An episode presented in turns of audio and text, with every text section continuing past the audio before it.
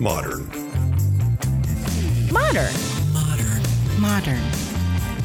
We're prepping for a voyage. Modern. The force of an old fashioned equals whiskey mass times bitters acceleration. Why don't you make that a double? Modern bar cart. What's shaking, cocktail fans? Welcome to episode 182 of the Modern Bar Cart podcast. I'm your host, Modern Bar Cart CEO Eric Kozlik. Thanks for joining me for another interview episode where we track down the best and brightest minds in the spirits and cocktail world so that we can share their secrets with you. This time around, I'm joined from across the pond by Mary Sadlier, who, along with her husband Philip, created Coole Swan Irish Cream Liqueur. That's Coole spelled C O O L E. Now, here's the thing about Irish cream We've all had some bastardized version of it loaded with stabilizers, artificial sweeteners, and other gunk. One brand immediately comes to mind. At least here in the US, it seems to be a category that doesn't have a top shelf or even really a middle shelf in terms of quality. You get what you get, so shut up and drink your white Russian. Well, Mary and her team are here to change all that. But before we start talking about moo cows, Irish poets, and the hydrodynamics of cream, let's give you the chance to make yourself a drink. This episode's featured cocktail is the original Alexander. It first appeared in Hugo Ensslin's 1916 book Recipes for Mixed Drinks and is often overshadowed by the Brandy Alexander, which became popular after Prohibition. Makes sense, right? We couldn't get brandy for a while. To make the Alexander cocktail, you'll need 1 ounce or 30 mLs of gin, 1 ounce or 30 mLs of white creme de cacao, 1 ounce or 30 mLs of Coole Swan Irish cream liqueur, and 1 egg white. Combine these ingredients in a cocktail shaker with no ice. You heard me, no ice. Dry shake for about 15 seconds until you hear and feel the texture of the contents begin to change. Then add your ice, shake again, and strain into a stemmed cocktail glass. This is something like if a Ramos Gin Fizz and a classic egg white sour cocktail got married and made a baby, and that baby was named Dessert. The egg white, in my view, is crucial because it's going to yield that incredibly silky texture that feels like a delicious reward for having finished your supper. One last note the recipe I just gave you is a little boozier than most Alexander recipes, which use only cream rather than a cream liqueur, but you're only going to be using about an ounce of that Coole Swan, which weighs in at a manageable 16% ABV. In other words, treat yourself. So, now that you're settled in with a classic pre prohibition cream cocktail, let's turn our attention back to the interview. In this passionate conversation with spirits entrepreneur Mary Sadlier, some of the topics we discuss include how Mary spun a career in accounting and finance into a crusade with her dairy farmer husband to revolutionize the Irish cream liqueur category. The story behind the Coole Swan brand name, which involves a uniquely Irish geological feature, a famous poet, and a flock of, you guessed it, swans. Why the assimilative properties of cream make it an excellent canvas for conveying other flavors how Mary manages to keep her ingredient list smaller and more natural than her competitors, ideas for using Coole Swan on your bar menu or in your next at home cocktail adventure, what to drink when you're hanging out with Clint Eastwood, and much, much more. One through line in this conversation is passion fueled by a sense of wonder. Sometimes, when you speak with people who are ostensibly entrepreneurs, they get giddy about spreadsheets and sales figures, and you know, I'm sure Mary secretly nerds out about that stuff since her background is in finance, but what's immediately apparent is that for Mary, it's all about the juice. She marvels at its purity and its power to bring people together around a shared table. And as we spend our second St. Patrick's Day in a row unable to celebrate with friends in our normal fashion, we can take heart in the fact that Mary and her team are hard at work creating flavor worth celebrating. With that, please enjoy this extremely fun discussion with Mary Sadlier of Coole Swan Irish Cream Liqueur. Mary, welcome to the podcast. Hi, Eric. How are you? I'm great. Thank you for joining me. Let's start by talking a little bit about your background before we jump in and start talking about Coole Swan Irish Cream Liqueur. What's your background and, and how did you come to be doing what you do today? So, my own background is um, I studied, I did my degree in just basic kind of economics and business, but I then went on to join the famous Arthur Andersen. And I trained as an accountant with those specializing in taxation and actually spent a good bit of time in the US between Chicago and a number of different states where they had offices. Um, and from there, I ended up going into corporate finance in the drinks industry. And that's the path that ended up bringing me to Coole Swan. Mm. So I don't I don't know that, that most people would associate accounting and, and tax work as as a as a logical onboarding point for uh, for someone who wants to start a spirits brand. But you know I do find that it is a blind spot for many people who do start spirits brands. So it, it seems like that's probably a, a superpower for you. I, I, like that superpower. Yeah, a lot of people were surprised when I did accountancy. So maybe maybe maybe I've come full circle on myself. Uh, yeah, no, you're right. Uh, it comes down to numbers. Oh my goodness. Uh, even very successful brands, successful bands. I remember once hearing Paul McGuinness when he was asked why did he take on to manage U2, he said because Bono and Larry Larry both knew what a contract was. And actually, there's a lot of depth in that, and it's the same as you're saying the superpower. You you got to you got to do the basics right to build anything that's going to have longevity. Yeah, and I think uh, addressing the basics may be something that we return to later in this conversation. Um, but uh, putting aside your background for just a moment here, I'm hoping that we might address something that's that's a little strange for our podcast, which is a, a geology question. Uh, so, in researching you and the Coole Swan brand, I came across a word that I was not familiar with, and and that word is turlough. So, can you please explain what a turlough is to our listeners? So it's pronounced Turlough. And Turlough. Um, yeah, and it's a boy's name um, in Gaelic as well, but it actually is a lake formed by the movement of ice. So it's as the ice um, came down from the north and the ice age passed over Ireland, we had quite a lot of turloughs. So what happened were they were inland lakes and they carved it out of the mountains. So the Irish love them. We've built not hydro dams because we don't really have those, but we've our electricity supply system would be built on a number of turloughs in this country. But that's what it is. It's a lake, and the lake that they refer to in the poem, which I think is where we're going to with this, um, is a turlough, and that's where the the concept comes from. Mm-hmm. Uh, as I was doing my research on this sort of unique geographical feature, um, two things, or maybe more than two, a few things stuck out to me as as being noteworthy. One, it seems to be a feature that is unique to Ireland in that, uh, according to Wikipedia, anyway, the only other turlough is a single one in Wales. So uh, besides that, they seem to be endemic to Ireland. And uh, there also seems to be a seasonality to when these uh, lakes appear. Is that also correct? Less and less as man gets involved in them. But yeah, they'd been the stories of folklore would have suggested that kind of they disappeared and they came back. But you know, like I say, the Turloughs here would now be generally well managed because they're very good water supplies. You know, it's like everything else with water. People built cities or towns beside them and then realized they couldn't have them disappear anymore. so they had to stabilize them and make sure that they were there. It's interesting, the only other one is in Wales um, I would have thought there'd be a few in Scandinavia, but they may go under different kind of fjords or, you know, where they carve in. But it's a similar kind of principle. It's where ice has eroded the landscape and water. Either I'm assuming they have found water sources that came up through it because it didn't fill naturally with water. It's probably, they, they have to do with rivers. But it's interesting because the boy's name, it was a warrior in Ireland, was also known as Turlough, and it's strong and faithful and delivers every time. So I bet you now after I say that you'll meet some gentleman called Turlough and you'll say, Oh, I know that. Yeah, yeah. Uh, well, you did mention a poem earlier, and, and that is indeed where we were heading. And I think at least a, a, good percentage of our normal listeners are probably rolling their eyes now because I, I find ways to shoehorn poetry into the podcast a little bit more often than I probably should anyway. Uh, but now you're just you're just serving it up to me on a platter. So so tell me a little bit about the wild swans at Coole.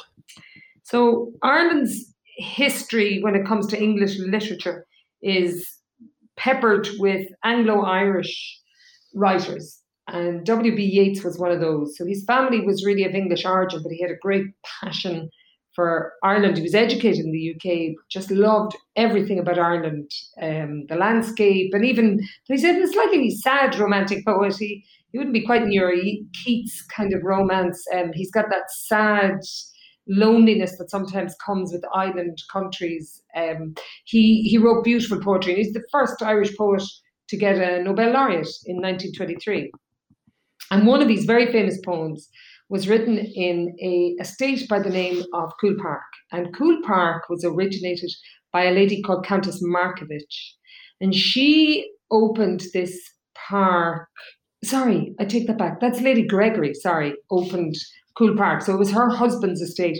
And at the time, around the turn of the 1800s into the early 1900s, as you can imagine, the Catholic Church was very strong here. So if you were into theatre, music, poetry, what they would have, I guess, at the time deemed to be slightly subversive kind of ideologies. She would host these people at the estate in Coole Park, which is on the west coast of Ireland.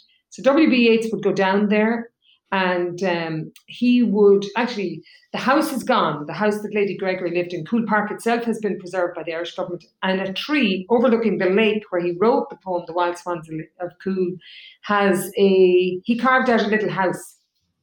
And it's still there. So if any of your listeners are ever in ireland make sure you get to Coole in gort in county galway and you go into Coole park. It's well marked because it's a government run um, amenity and go in there and you'll see the tree where he would have sat and written this poem. Mm. It's wonderful to have um, a, a, well preserved story like that around a, a piece of art because um, you know it, it's not every day that, that you get that and uh, I, we we will probably come back to W.B. Yeats, but uh, what about this poem struck you such that you decided to work it into your brand? That's such a good question because it was a fleeting thought, but it's a thought that as we grow the brand, we, it, it becomes so much more relevant. So the poem, he would sit at the lake in the morning and he'd see the swans go out in a formation. Same time, well, they'd go at sunrise, so they, they change by the seasons, but they would go out the same time effectively in season. But they'd go out in the same formation. And you know the way birds, when they fly, they kind of relieve the guy at the top and they come back and they go forward. But they had this very systematic formation. They'd fly out, they'd come back at night the same way. And what fascinated him was with all the years that he spent in Coole Park, these birds, even though they weren't the same birds, every year he knew that they had died, but they were replaced by new birds, they were able to keep the symmetry. And that's kind of what fascinated him this kind of sort of continuity and this beauty of just doing something beautiful because it will live forever. And that sums up Coole Swan, our liquid, because obviously we don't use the same milk in every bottle because the cows come and go and our dairy farm rotates and but we still keep the same formation. We are very, very loyal to the way in which we craft it and we make it. And like I say, it was a, it was just a very nice small connection that as we grow the brand, it's become a huge part of our mantra. We never fiddle with the ingredients. We never mess around or dilute. So I can guarantee you a bottle of Coole Swan you would have had two years ago will taste as good as the bottle of Coole Swan you have in a year's time or tomorrow. And that's a guarantee we give all our customers. So in that way, it tied in beautifully with the poem.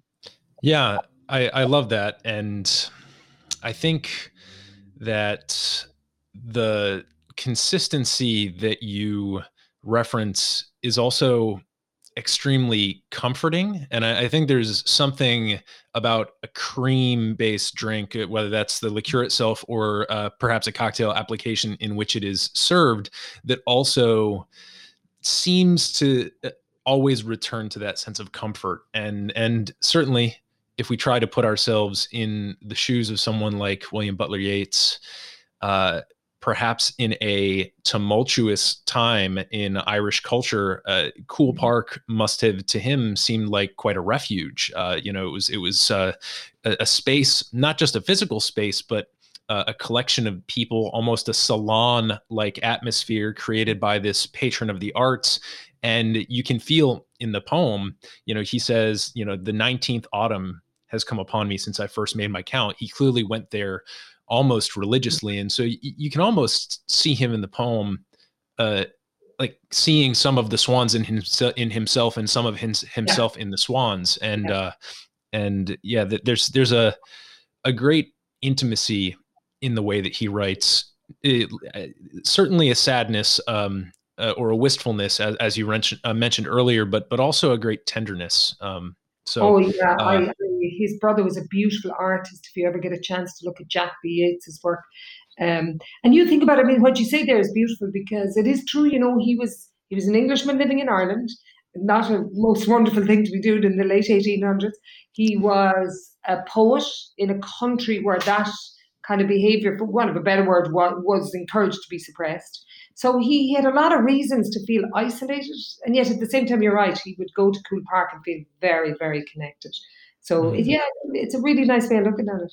Yeah. Well, thank you for for taking us um, through that. It was a slightly slightly backward way that we we approached uh, your brand. Normally, we start with the liquid itself, but um, now that now that we understand the somewhat serendipitous story behind the brand name, um, can can you explain how you went from the accounting world to deciding that you wanted to make a foray into a category that to say the least has been maligned in in recent decades Yes, I love a challenge. Um, yeah, it's a really good question. So I guess the way I found my way in was I married a farmer about one hour north of Dublin. Um, so I had been traveling a lot, and I found that Philip's job did not lend itself to me being away because it's a very you, you're tied to it. It's 24 7, seven days a week. It's, it's not a pick up and close the door and get a break from it kind of. Uh, it's a vocation, I guess is the word. I love it. I wouldn't change it. So I'm not, I'd say that's a bad thing. It was just, it didn't suit the lifestyle I had. And yet at the same time, Philip was very interested the whole time in, in doing something more in food. Um, and then we were very fortunate. We met some industry veterans in the shape of two Englishmen, David Gluckman and an Adrian Walker, and a fantastic Irishman by the name of David Phelan. And they like had they had worked with the the number one cream in the world, as we all know, and um, they always had a vision, along with the, another gentleman by the name of Patsy McKevitt, to create a premium Irish cream. Really go for it. Really get back to basics. Build it up from what made Irish creams fantastic, and that basically is the cream. It, it's the it's the dairy cream. It's the quality of the product. Input was what really gave the product its value down through the years. So that's how we approached it. It was a lucky kind of a perfect storm. I met those guys. We had a dream. We met a third guy, Patsy McKevitt. He had a dream. We came together. And bizarrely, the thing I love most about Coole Swan is it's kind of created itself. So we went in and we talked about the ingredients, and the core one is the cream. And it's all down to the science of cream, which I can go through with you later. It's a fascinating subject. Um, and to have something that had no additives, no nothing, it just relied on nature 100%. That was the objective. And then when we created it, it just is the most amazing liquid. I, I don't feel anymore as if we own a product. I feel we own a thing. It's it's it's got a personality of its own. It's got a life of its own. It's just having brought together three core ingredients, but sticking to the principles of basic principles in nature. It, we've just created this liquid that I think will just go and go and go and go forever. It, it's the minute you taste it, people just fall in love with it. And I, I'm hoping that will, you're right about the category. And it's a shame because it's a fantastic category. It is so versatile. I mean, there's nothing you cannot do with a cream liqueur. You can drink it, you can make cocktails with it, you can cook with it. It's it's one of those. It's it's a liqueur. It's a real traditional good liqueur. It's got so many applications, um, and we know it'll go on and on. This one is very.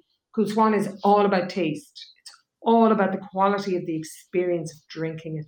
And that goes back to when we started, It was all about the quality of the ingredients that we put into it. Mm.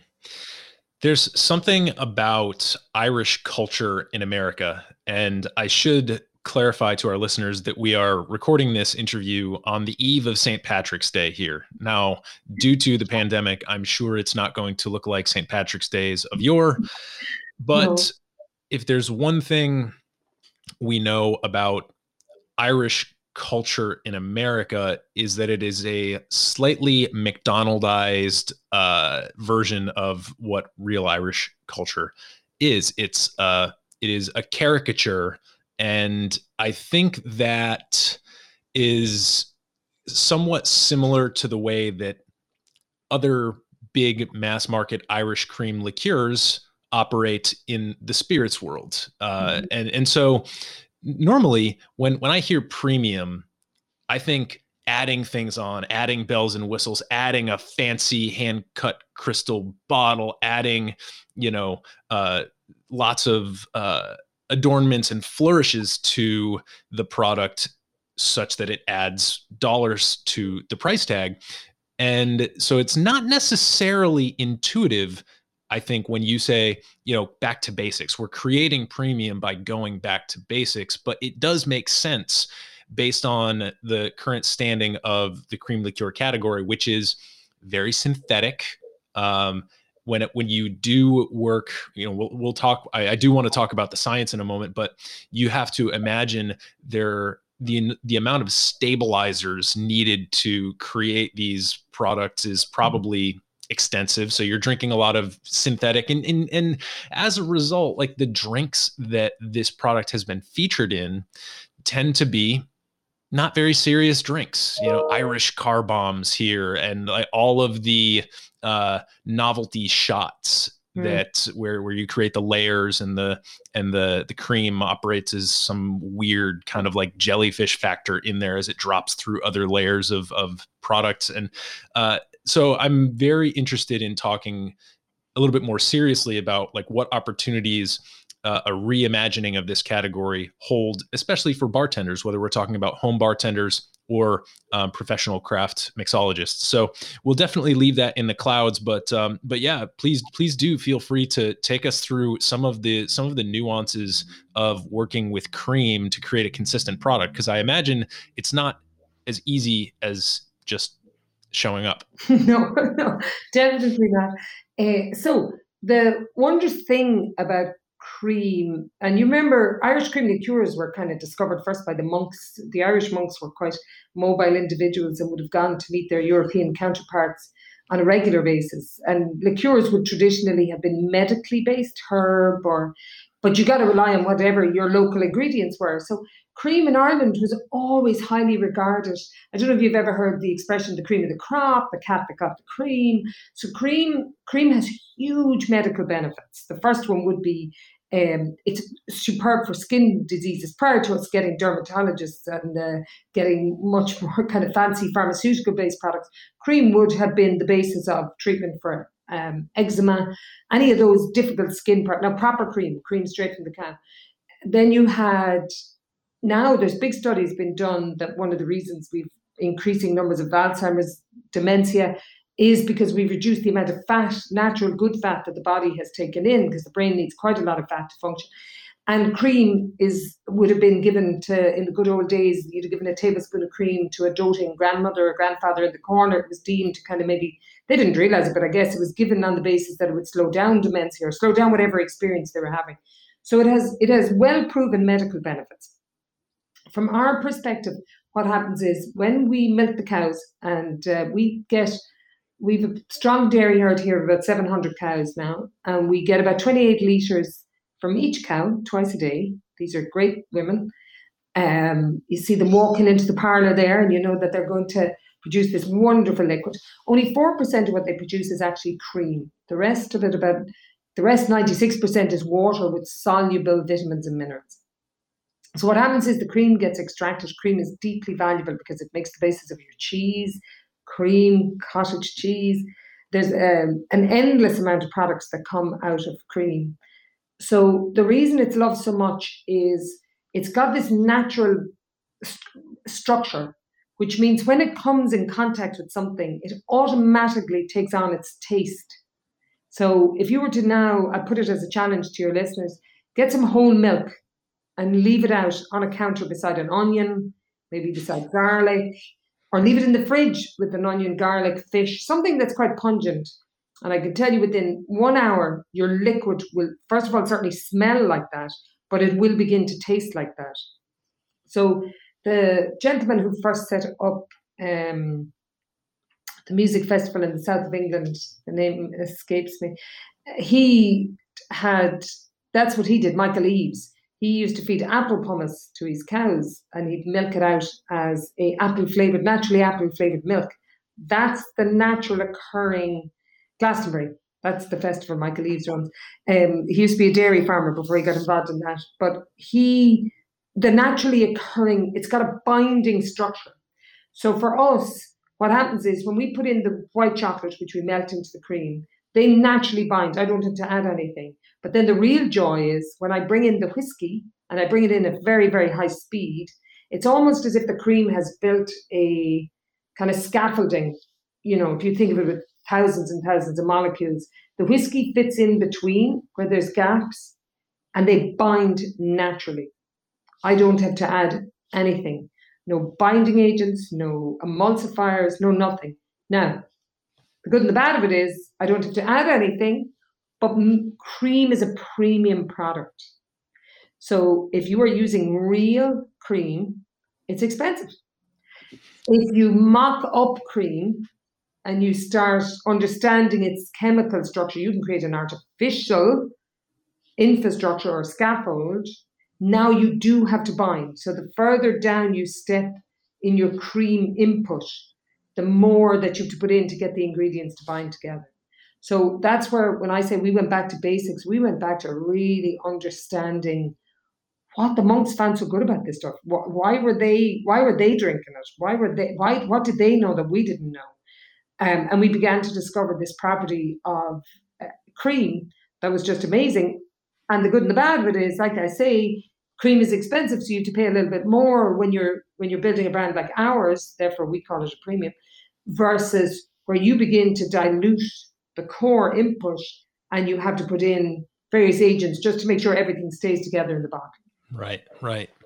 Well, certainly in the same way that uh, in order to experience the joy of the swans returning, you have to have the sadness of the swans leaving. You know, in order to enjoy the uh, the beauty of of a, a product with with all cream, you sort of have to get rid of uh, those additives that were that were in there uh, previously, and so it, it, does it does make sense what you're saying. Uh, it, it's it's really interesting uh, what I what I call it is a motor. Uh, it's it's uh, in a motor. There are two electromagnets that that force thing force uh, the device to turn over on itself, which is what creates the propulsion that, that drives the the vehicle. And it seems like the motor here is you've got premium but basic, premium but simple. And so, you know, how are you achieving premium? Well, you're going back to the basics and making things the way that they were, which makes it premium, which drives you even uh, motivates you even more to go back to these essentials and push for quality and and so that's the motor that i'm seeing here and, and I, I love encountering these sorts of uh, self-propelling situations because as you as you just mentioned uh, you said that Coole Swan sort of uh, built itself. And uh, it doesn't surprise me based on on the way that you're describing that. So um, I, I, also really love learning I, I, I, sort of intuitively knew that if you did that with milk it would kind of take on take on its its surrounding odorants and flavorants. But uh, I, I do love the idea of uh, cream as a scaffold and uh, your visual description of, of how this liquid operates um, is, is, perfect for audio. I think it's uh, over over audio. I think it's the the closest we're going to get to explaining how this works. Um, and so I I would love now that we know a little bit more about the cream to have you talk about the other two noteworthy flavors, which are of course the uh, Belgian white chocolate and the single malt whiskey. Yeah, so the single malt whiskey again. You know the history of Irish whiskey. It was the biggest whiskey import in the world up until I suppose the early 1800s when taxes were brought in. So guys started dismantling their stills. And it was known as uisce beatha. Only the Irish could dream up the word, the water of life is what they called whiskey. And again, to be fair, it would have been, you know, you see the, the cowboy movies when they would use whiskey to kind of anesthetize a chap before a, an operation. It's the same thing. It, it, had huge, they would have thought, life giving powers because it, it disabled people enough for them to be improved, if that doesn't sound slightly uh, slightly strange. So the whiskey we deal with an Irish whiskey. And Irish whiskey now, thankfully, is really beginning to come into its own. It's of an extremely high quality. We sadly can't disclose the Irish brand that we use, but I can tell you it's really good and it comes from a very old, it's the oldest distillery in Ireland down in the south, the southern Munster region. So that will narrow it very quickly for you. And um, then the Belgian white chocolate. So one of our goals, I guess, was to create a product that really allowed you to understand the versatility of Irish cream. So the first thing we had to do was to bring it back to its colour. Bring it back to where cream started. I mean, people put cream on their walls at home so that they can put in different coloured furniture. You put uh, you you know the backdrop for any good painting starts cream. Cream allows you to build up a palette. It allows you to extend your colour and your experience. So we started with cream because straight, neat, or over straight into a glass, beautiful beautiful to look at. It's got a beautiful aroma. It's a, oh, it's a beautiful, beautiful drink. But then if you're getting slightly adventurous, then you maybe want to add more alcohol to it, or maybe mix up a really good cocktail. There's nothing going to stop you. Put in a creme de it goes a beautiful green. You can put in um, a creme de cassis, you get beautiful colors out of it. You can play with the colors just by you know mixing your colors and draining the good cocktail guys will know this. You can you can turn Coole Swan into the Star Spangled Banner. It, it's it's got everything you need as a base to really become the artist of choice of whatever you want to do with it. And that's what we loved about going back to cream, and that's why we use the white chocolate. So the white chocolate was re- and white chocolate. So here's an interesting thing: cows make cream from grass, and grass. Uh, they're particularly in Ireland. They're grass fed. We don't do. Where we are very and this is why Irish people will always give out about the weather. It's the farmer in all of us because because we're grass fed. When it rains, grass grows, but it equally gets very disturbed because cows are walking on it. It gets turned up. Things get very dirty and mucky, um, and you've lost some of their grazing patch. So what we are mostly green grass that they eat. That's actually extremely sweet. Grass is mostly sugar. So a natural form of sugar. So it's very, very sweet. So the white chocolate with the cream was a beautiful balance. When we tasted them out, it was really lovely. They just came together with a lovely symmetry. It was just a sweetness that accentuated that lovely natural sweetness that you get with cream. And if you do remember your own days, I'm not talking about um, patisserie creams now where they actually put sugar into it. I mean natural cream. If you taste it, it's got a lovely sweetness that covers your mouth, but not cloying. It doesn't stick to your mouth, but you can taste the sweetness. So the white chocolate balanced that out beautifully, and we really felt it accentuated even, if anything, it accentuated the sweetness of the cream. And then you put in the lovely whiskey against it, and it just, like I say, I, I sometimes I drink it and I hear people talk about it, and I think you, you were meant to be. I mean, you're just the perfect storm. I, I we're just super lucky to have anything to do with it because it's just an extraordinary liquid. Yeah, yeah, and I, I think that that makes a lot of sense with the white chocolate. I, I think that perfumers would call that uh, an accord, right? So you put two different aroma notes together and they form something that is greater than either of them individually. And there's something about those complementary flavors and aromas that just works together. And it seems like for Coole Swan, the white chocolate is a perfect, you know, dancing partner for yeah. the cream. So, yeah. um, yeah. Um, I'm excited to get a bottle. We've got one on the way. So we're going to do a little bit of social media content to kind of extend this interview uh, on Instagram and, and, Facebook. And, and so I'll, I'll, play around with it and see what I can come up with in terms of cocktail applications. But it leads me to wonder uh, what have all of the talented bartenders that you were just referencing uh, been doing with Coole Swan? Well, some of them have taken classics like the Brandy Alexander and um, the martinis and made them really brought on really accentuated the old with a fabulous new with the cream as a base which just has softened out the whole experience. Then other guys have actually got very adventurous. We have a couple of gin based uh, cream liqueur cocktails which i think is the first. In fact i know it's the first. There haven't been gin based cream liqueur cocktails before. They're pretty good actually and then we would have some of the really nice ones that we do. Mint, as you can imagine, with Coole Swan is lovely. So we take, during the summer, we do a beautiful fresh cucumber and mint cocktail where we just muddle the two together, both fresh cucumber, fresh mint. You break them down by muddling them. You put them in a glass, you pour over the Coole Swan, and I can tell you there is nothing more refreshing on a hot summer's afternoon than what we call the minty Don, because it's the godfather of all cocktails. That's, a, that's a classic one. Uh, we also have a beautiful tip to our Italian neighbours. We have a lovely femoncello, which is uh, limoncello and Coole Swan. Again, think of it, lemons and cream. Come on, you know, you're just really if you, you're the imagination just runs riot. There's very little in your dessert plate and in your fruit plates that doesn't go with the cream. And that's the palette we work on. We do a lot of espressos. Uh, that martini espresso and Coole is just unbelievable. We do a fabulous white Russian, another lean out to the traditional, more traditional cocktails. We do quite a lot with fruit, fruit based cocktails. Now, a lot of people ask me, you know, does it not curdle the cream?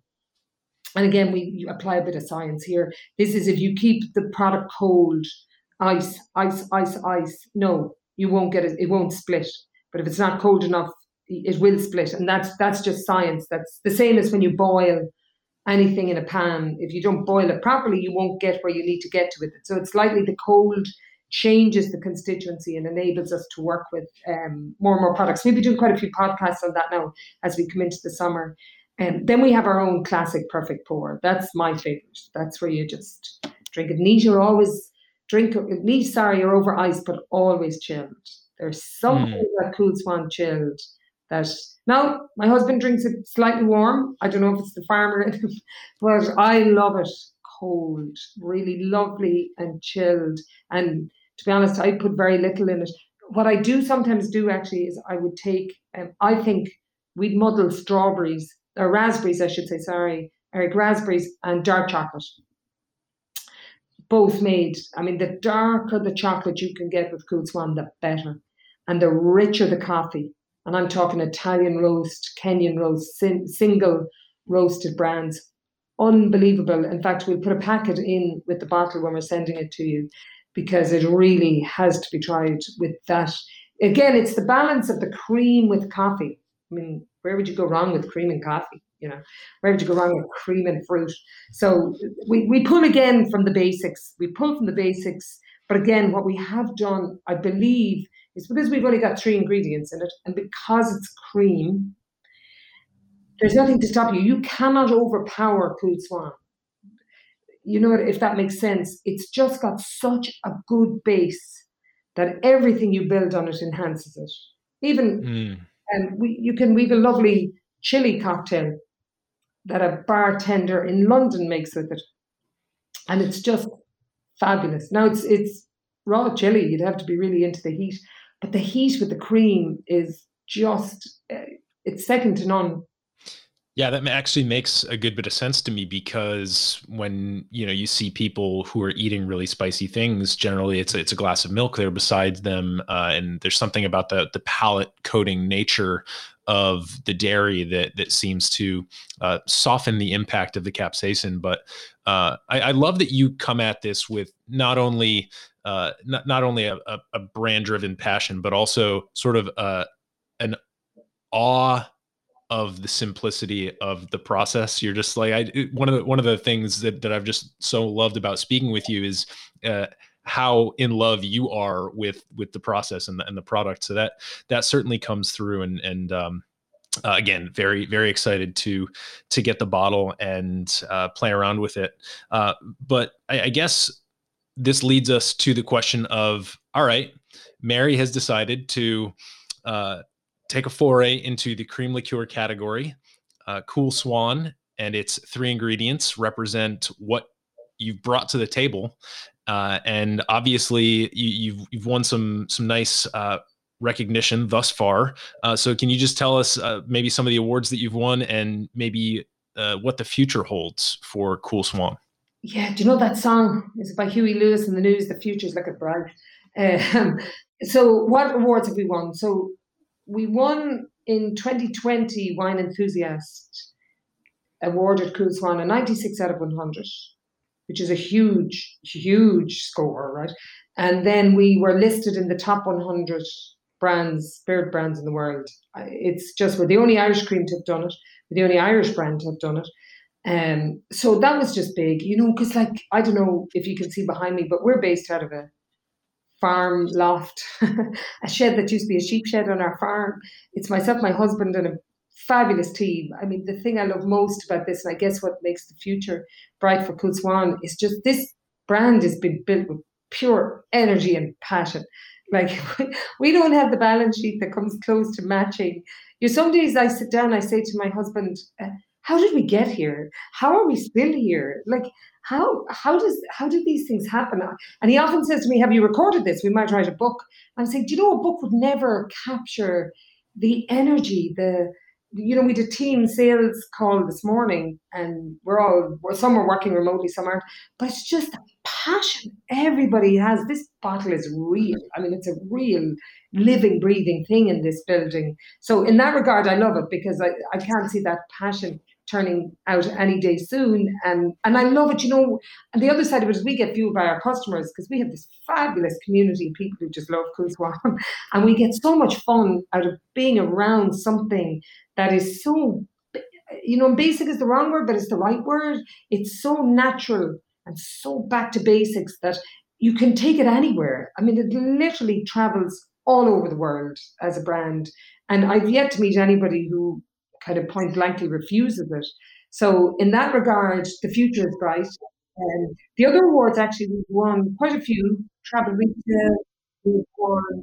Um, we've won gold. We've won masterclass in the spirits business. Actually, we're up for an award in Colorado at the moment.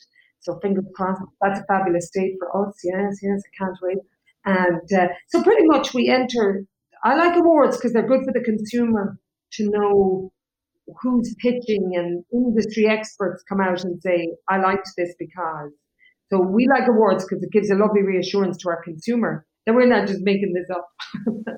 not just our mad passion for the brand, that other people can see it as well. So we love it for that reassurance. Yeah, for sure. Well, uh, and and certainly it's one thing to win an award for uh, bells and whistles, like I was mentioning earlier. But I think it's another thing to win an award for, um, you know, being uh, a product. I think I think a good word for it is being essential, like getting back to what is what's important, what's essential, and sort of being a. There, there's something to be said, I think, for being a brand ambassador via flavor. And it yeah. seems like you know dairy being such an important flavor for the the Irish heritage uh, seems seems like you're really treating that well, and it seems like the uh, the people who are uh, handing out these awards uh, are in agreement with that. So so so that's great. Um, what about what about the future? You've got this you've got this team that's very energized. It's it seems like.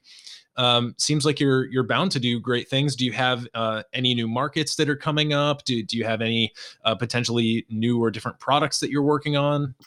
So the newer different products, I think, is something that we'll start taking on over the next few years. We're very keen to stay to the same formula, get to the basics of a product. I can't see it being a, oh, never say never. And I've said it now, and we probably will produce another cream. But unless we can find something that stays very loyal again to cream, we would probably move to a different category if we move. Um, in the meantime, global domination, that's all we're looking for. Um, so we're like we're only, if you think about it, we're only in eight US states. Now, because of the internet, we can send Cool Swan from our website. You can order it to 34 states online. But you know, the US um, distribution network is is very different to to anything else we would have experienced. It's the what they call the three tier system. So, I, as a non-national brand, I've got to give it into an importer who sells it to a distributor who sells it to a retailer. I'm not supposed to be involved in any of those transactions. So it just makes retailing and getting listed a little bit more complicated for us. But we find I'd love to have it in all 50 states. That's a big goal because Ireland and America have this beautiful relationship. I, I think, you know, when I was in university, I was 19, I think. I got a J1. We went to America. I mean, like, it was like, oh my God. I have three beautiful daughters. They're 19, 18, and 16. And they are like, I'm going to New York. I'm going to Kansas. I'm going, like, America is just, it's, it's, like you guys travel in and out of here with no visas, no nothing, you know, and that's the way it should be. It's it's this lovely connection between two countries. And as a result, we really feel connected, even when, you know, our customers in the States are just beautiful. They're just beautiful. And we get so much fun out of them. And they come here when pre COVID, we get a lot of visitors here. We've had the political editor of the Washington Post. We've had the head of the US Navy. We've had um, some really interesting political figures have come over the door here because they love Coole Swan. So my goal is to get it well rolled out within the US. Um, I'll let you in on a secret. and we'll find out. I'll be in contact with you around May, June. But we had this fabulous experience with um, a lovely Chinese gentleman who, with two Irish guys, has just fallen in love with the product and they're going to China with it in May.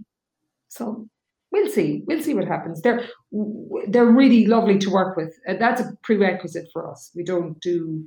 We, we love what we do. The, what is it they say? You know, life's for living. It's kind of like we're not here for a long time. We're here for a good time, and that's a mm. motto that we would very much live by here. There's no, you know, stress is kind of it's there, and you got to go through it. But we try to turn it into something that's rewarding and because stress gets you out of bed, right? But we we try to work with it as something, and that's that's a model we'd like the bottle to bring around the world as well. Do you know that when people look at it, they go, "Oh, I love that's Coole Swan. I love that." You know, they feel like going back to your WB Yeats, they feel a, a comfort, a connection, um, a sort of a. They look at the bottle and they just feel belonging to something bigger. And the movement is really go back to basics. Don't worry about it. You know, Mother Nature already has this stuff well figured. Like we're, we're, we're in good hands here, guys. Um, and that's our goal for the future is to bring that message in the bottle around the world with 50 states in the US done like I say, Eric, we'll catch up with you after May and I'll let you know how the Chinese side of it has gone. Um, China's always a tough market because it's so big. You know, you think, oh, if only 5% of them drank Coole. Um, so we, we'll keep you abreast of that. And then Ireland and the UK, um, and we'll begin, we've started to roll out in Europe. So it's really getting the brand out there is now our next goal. Yeah, well, it seems like you have uh, three uh, eager brand ambassadors who might might be interested in uh, uh pounding some pavement here in the United States to get it uh, into all 50 states. So, if you can, oh, yeah. if you can convert your daughters to uh, to oh, be yeah. become brand ambassadors, and they do make it over here, I'm I'm sure that I'm sure that you'll have some eager palates to taste it. Um, it's certainly a, a welcome transformation for the category from where I stand. And uh, I don't think that that's a controversial thing to say at all. So, um, before we before we uh, jump into the lightning round here, uh, the, one thing that you were talking about, the, the passion of your team, reminded me of uh, of my favorite uh, William Butler Yeats poem, which is the, uh, the, the song of Wandering Aengus. I went out to the Hazelwood because a fire was in my head,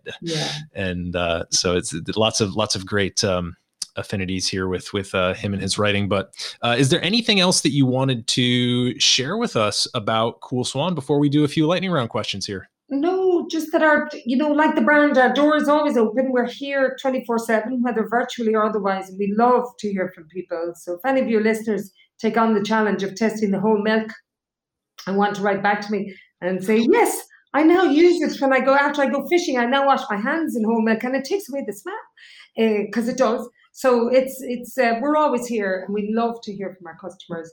And just no, look, give it a try. Just give Coole Swan a try, and let us know what you think. Is is um, love it or loathe it? But I think it'll be love it. We've yet to meet anybody if uh, that isn't too arrogant to think to say who's fed back anything really negative. Some people just aren't cream drinkers, but even at that, they like Coole Swan. So yeah, give it a try. Awesome. Awesome. Well, also, folks, keep your eyes peeled on our social media channels, um, and hopefully, we'll have uh, at least one tried and true classic, maybe a White Russian. I'm kind of I'm, I'm, kind of feeling a White Russian, but maybe we'll we'll go off and see if we can do a little custom drink as well. So, uh, with that, let's jump into the lightning round. First question is what is your favorite cocktail of all time and if you don't have a favorite is there something that you've been maybe getting into lately i my favorite cocktail would be a whiskey sour. Egg white? No egg white? No egg white. No egg white. Okay. So like more of the refreshing summery take on the whiskey sour. Yeah. Got it. Got it. Irish whiskey? Oh yeah. Oh yeah. Yeah. Redbreast. Anything from Midleton. Yeah, there's very few Irish whiskies I don't like actually. I've, and Yeah. I like a few scotches. You know, I have a lovely customer down in Texas who recently, before COVID, came to visit. He brought me the most amazing bottle of bourbon I have ever tasted. It's out of a craft distillery. I have to say, the bourbons being produced out of the US at the moment in craft are just incredible. They're putting bourbon back where it should be. It's a Mm. beautiful drink. It's um, and he gave us this bottle. Oh my goodness me! It was fit for a straw. That's sit back and drink. So I was I was happy with that. But typically Irish whiskey. Nice, nice.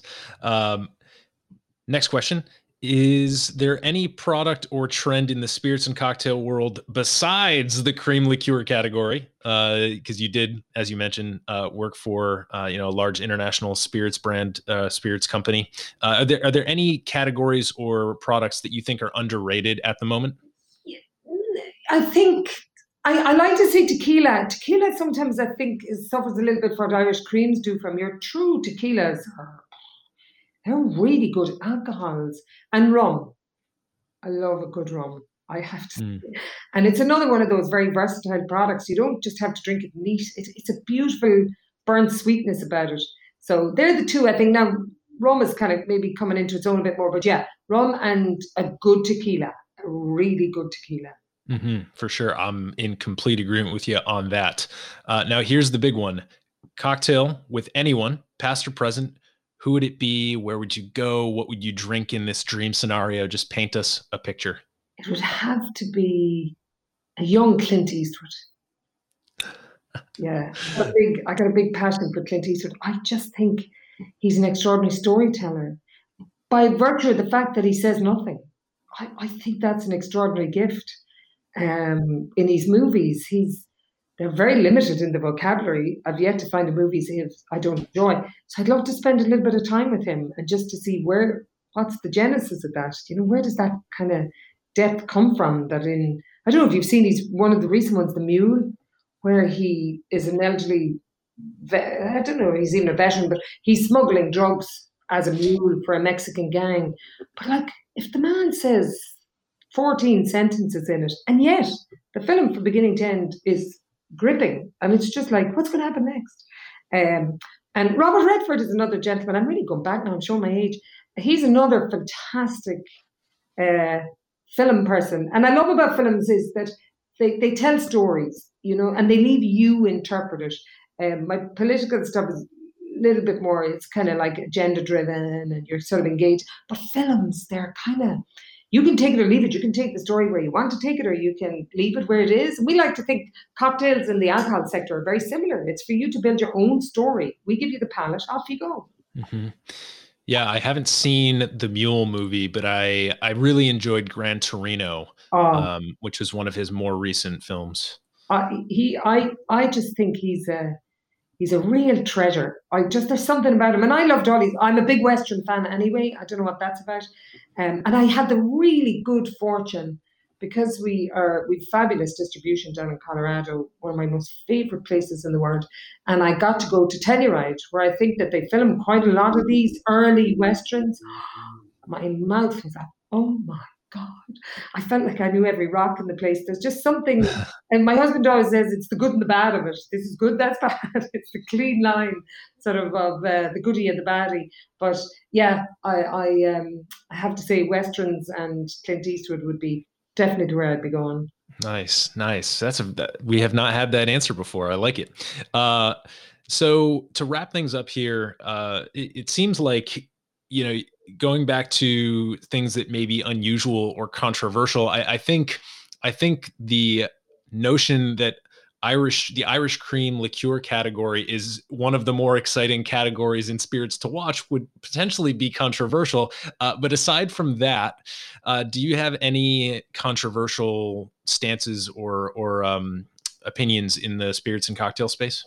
Yeah, I, to be honest, the pandemic has answered quite a few of them because I think it leveled out the game a little. You know, like we were able to find our voice a bit better because the industry got a little bit flattened.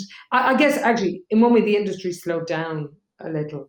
So quality began to come out. I, I'd love to see. I'd love to see people go back to drinking, not because they want to change the state of their mind, uh, but because they want to change the state of their welfare. You know, it's like you have a glass and you really enjoy it.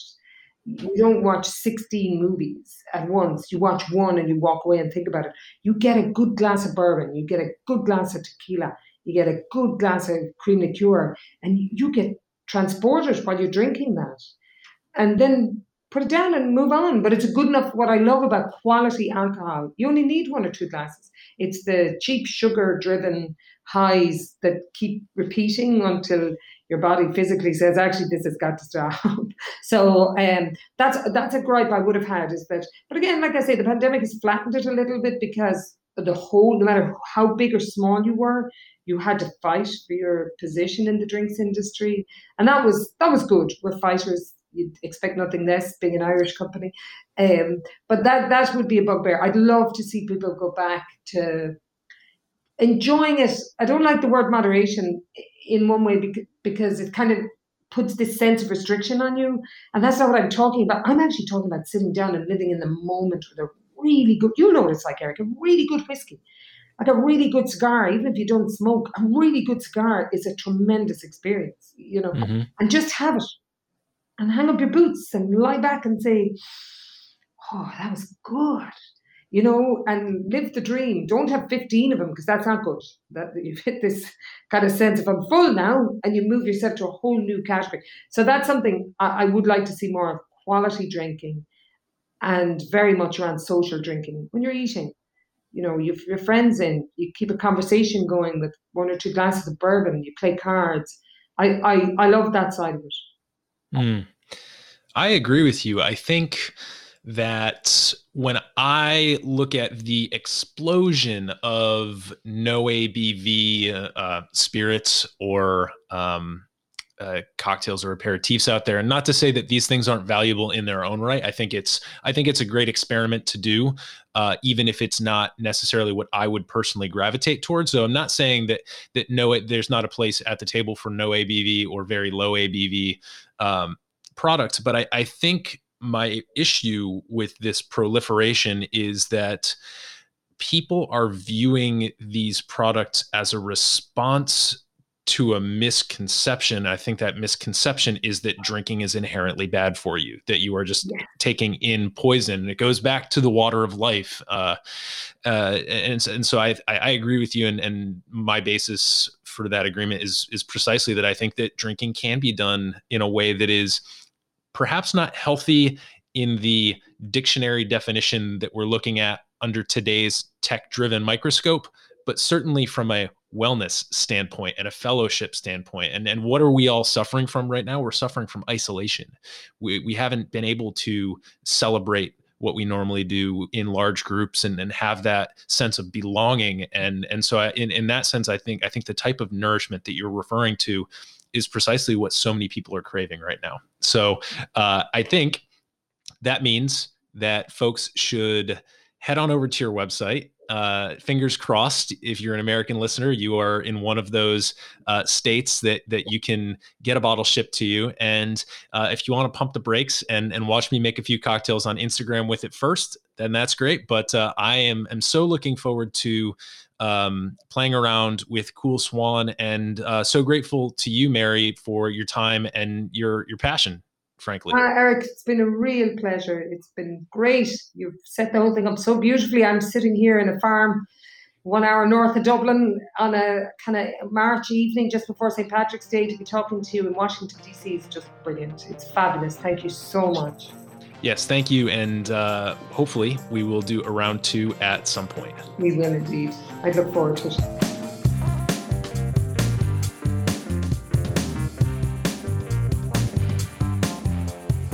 Hey, everybody, thanks for listening. If you enjoyed this episode, there's two big things you can do for us here at Modern Bar Cart. One would be to tell your friends and family if you think they'd enjoy listening to us talk about cocktails.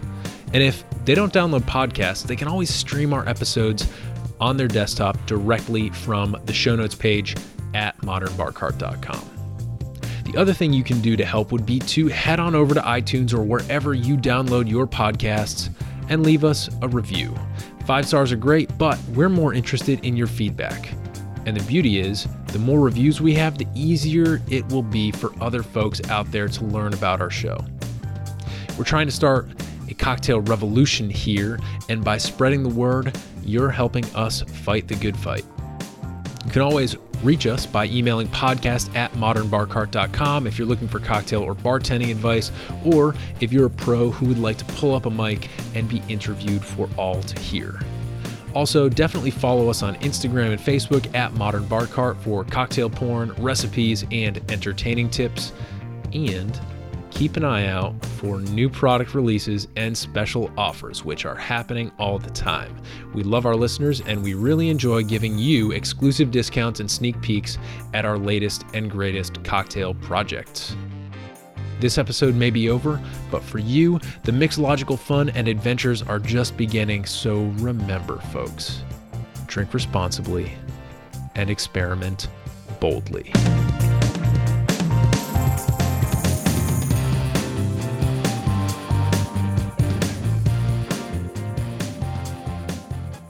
This episode was made possible with editing and sound design by Samantha Reed, Irish Cream Liqueur Insights, courtesy of Mary Sadlier of Coole Swan, and a little bit of interview magic by yours truly.